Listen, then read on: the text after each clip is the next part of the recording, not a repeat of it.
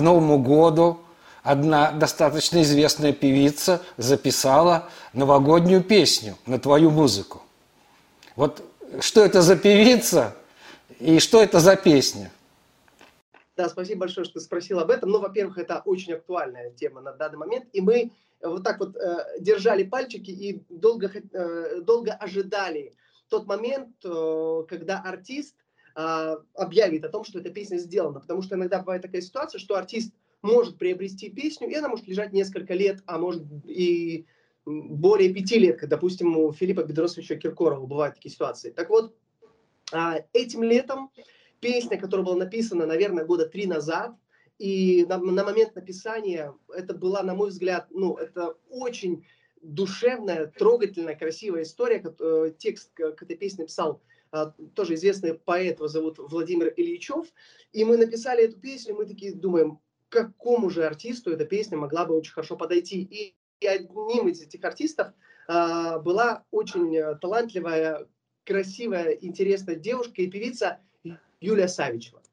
Вот, мы, естественно, а, эту песню показали Юлии, и, точнее, мы показали многим артистам, но на эту песню откликнулась конкретно Юлия. И откликнулась спустя два года после написания этой песни. То есть изначально она не откликнулась, но было много артистов, которые интересовались, которые хотели. Но эта песня досталась Юлии, а, и этим летом они получили все документы, получили право на создание этой песни. Они сказали, мы ее сделаем. И мы ждали, сделает или нет. Потому что, допустим, Валерий Леонтьев а, имеет одну песню в моего авторства и обещал э, эту песню 8 марта прошлого года ее исполнить.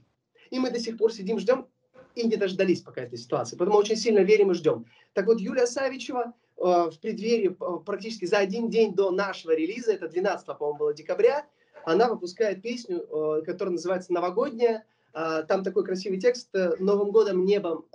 «Новым годом небо дышит, это праздник на земле. И в Нью-Йорке, и в Париже, и в Москве, и в Москве. То есть красивый, добрый э, новогодний текст. И я надеюсь, что моя музыка, она такая же светлая и добрая. И Юля классно это передала в своей песне.